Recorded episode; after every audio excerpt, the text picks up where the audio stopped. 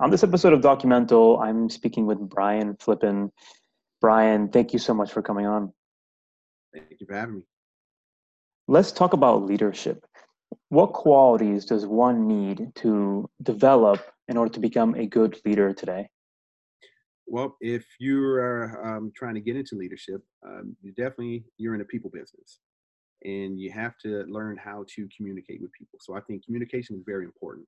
Um, I love uh, what Ken Blanchard has brought to light uh, situational leadership.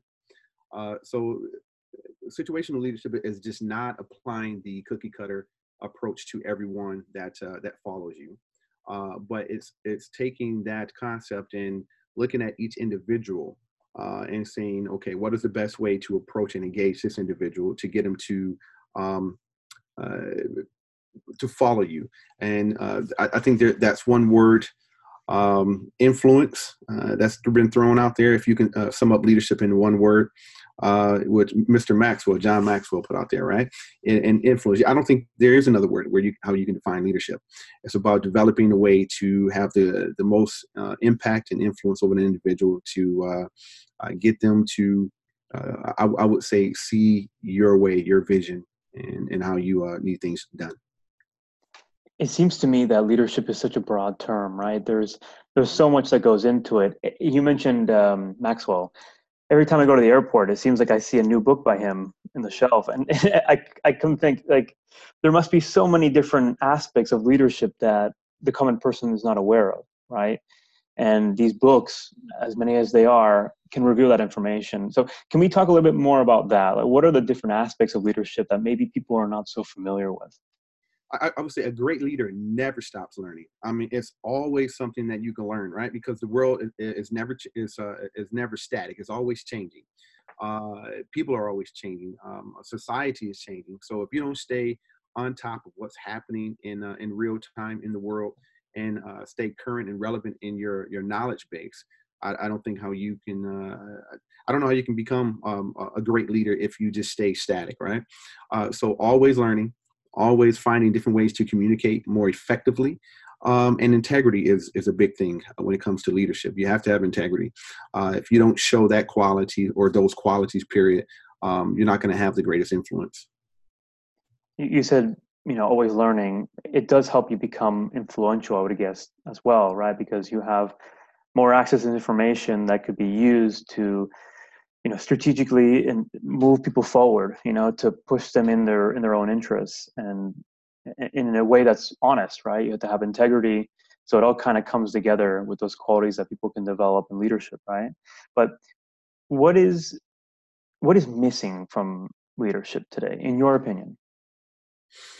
Um, as many books eh, eh, I'm looking up because uh, I'm, what you can't see is I have a whole library here on on on leadership, and I think that quality is missing. The it's the um, the ongoing, um, I would say, personal development that uh, most leaders, eh, your great leaders, are the ones those those who stand out are the ones who uh, find themselves engaged with uh, with people and in love with learning.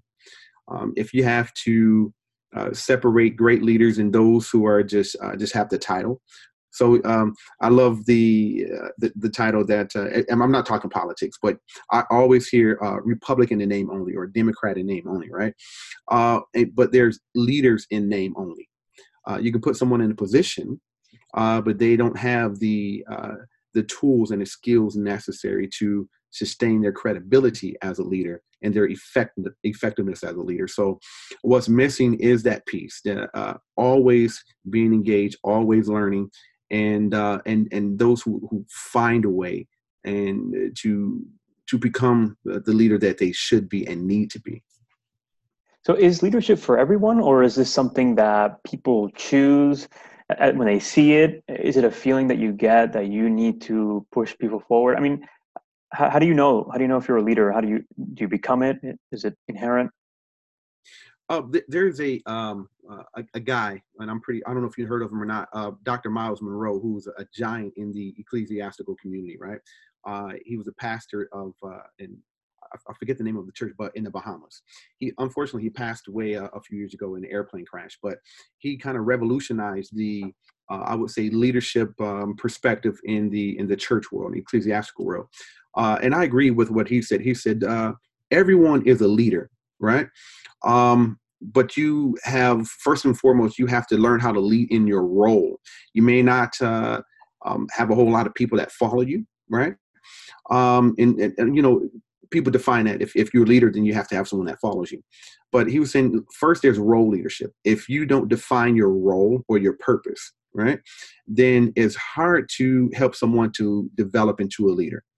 Um, a, a, lot of people are managers and not necessarily leaders. Um, his concept was what you have to do is set people up not necessarily for employment but for deployment. And uh, um, a lot of uh, leaders um, who are um, managers what they do is they keep people in a state where they need them to be right? Uh, where they are um, subservient. Um, dr myles munroe put it this way. He said uh, what you need to do is take those individuals that you see have greatness in them um, and you ne- might not necessarily want them to go because they're great at their job and what they do but your job as a leader is to duplicate yourself, to set them up for deployment. Uh, and th- when they get to a point where they they probably want to leave you and need to leave you because uh, they need to move to the next stage. So you you become in effect a, a producer instead of a um, um, you know who who keeps an individual with great potential uh, in one spot, one location, just to serve your needs. You mentioned some individuals in the ecclesiastical world. One thing that comes to mind when I think of these individuals is their ability to have a presence, you know, to speak in front of a crowd. How important is public speaking in this component? And is it always in front of more people, or is leadership also just one on one, you know, in smaller smaller situations, not necessarily in a stadium? Uh, you, you, know, there unless you're going into um, you know the, the public speaking, I would say industry or arena, you don't necessarily have to uh, become an excellent dynamic speaker in order to lead some people, right? But that is definitely uh, a quality or skill uh, to develop when you want to um, uh, become a great leader because inevitably there are going to be people that um, reach out to you and seek you out because of, because of your knowledge and because of your skills, right? And um, you're going to find yourself in front of people. And so to develop into a great public speaker, I think that is a skill that's necessary uh, if you want to move forward and uh, you know elevate your game as a leader. Yes.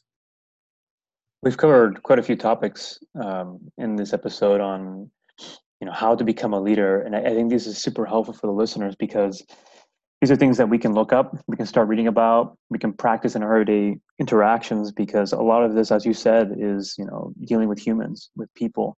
Mm-hmm. So it's something you can practice whenever, especially with technology at hand. You know, you can go online and, and practice all these these qualities and put your unique twist on it. So, Brian, can you give us an idea of how you became a leader? And to close the interview, can you let listeners know where they can find you online and any projects you're involved in? Yeah, not a problem. Um, I started out. My dad has been a pastor for uh, about forty years, so I started out in the ecclesiastical community, and I would just probably say by default, you know, um, being a uh, I would say the son of a preacher man, right? I was uh, always thrown in front of people, and uh, I had a role of uh, a youth leader and I really wanted to be as effective and as engaging as I possibly could. Even before I discovered uh, John Maxwell, Myles Munroe, or you know your other, uh, I would say, great leaders out there or individuals who are in a position that teach leadership. Um, I always wanted to elevate my game, so I, I re- researched and I came across uh, a lot of information that was extremely helpful um, I did an introspective look at myself. Well, how can I be more engaging? How can how can I be more involved? And what I did even uh, studied the, the the youth demographic at that time, and say, okay, how am I reaching them? What do they uh, look like? What do they think? Um, how do they learn? And so once I learned all that, um, I put that into practice, and I just d- developed my uh, my leadership skills. Uh, public speaking is, is, another thing is that um, I'm still working on. I, uh, I I pride myself on studying people. I can I, I think I could read people uh, uh, fairly fairly well. Um, so that's how I cut my teeth. And what I wanted to do was was branch out. I wanted to have a, a greater impact. Not that I wasn't having a good a, a, great impact in in the ecclesiastical world, but I kept getting uh, I, would say um, requests and and uh, people reaching out and saying, "Hey, we need you over in this area. We need you over in this area." So what I did was uh, I created a private practice as the life and relationship coach. And once once I saw that I can even grow bigger and uh, and get better and do greater things, I got into the corporate arena. So right now I operate um, Leadership Advancement Network. I have a team of about six people. Uh, they're all different professionals from different fields uh, and, and disciplines and we come together and we make it work. So we do. Uh, it, it, falls under the I would say the title of corporate learning solutions. So we provide workshops, seminars, lunch and learns, uh, corporate co- coaching for uh, companies of all sizes. We have a database of over uh, I would say 120 to 120 25 different um, workshop modules um, that we we facilitate for for different companies. Uh, so if anybody wants to, I say, find me, they can find me at uh, leadershipan.com.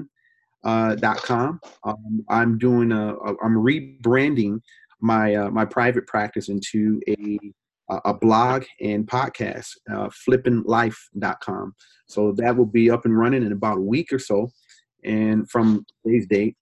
And uh, so yeah um, i'm taking a turn on the private practice area but we're still providing great service in the uh, the corporate learning solutions area at leadership advancement network.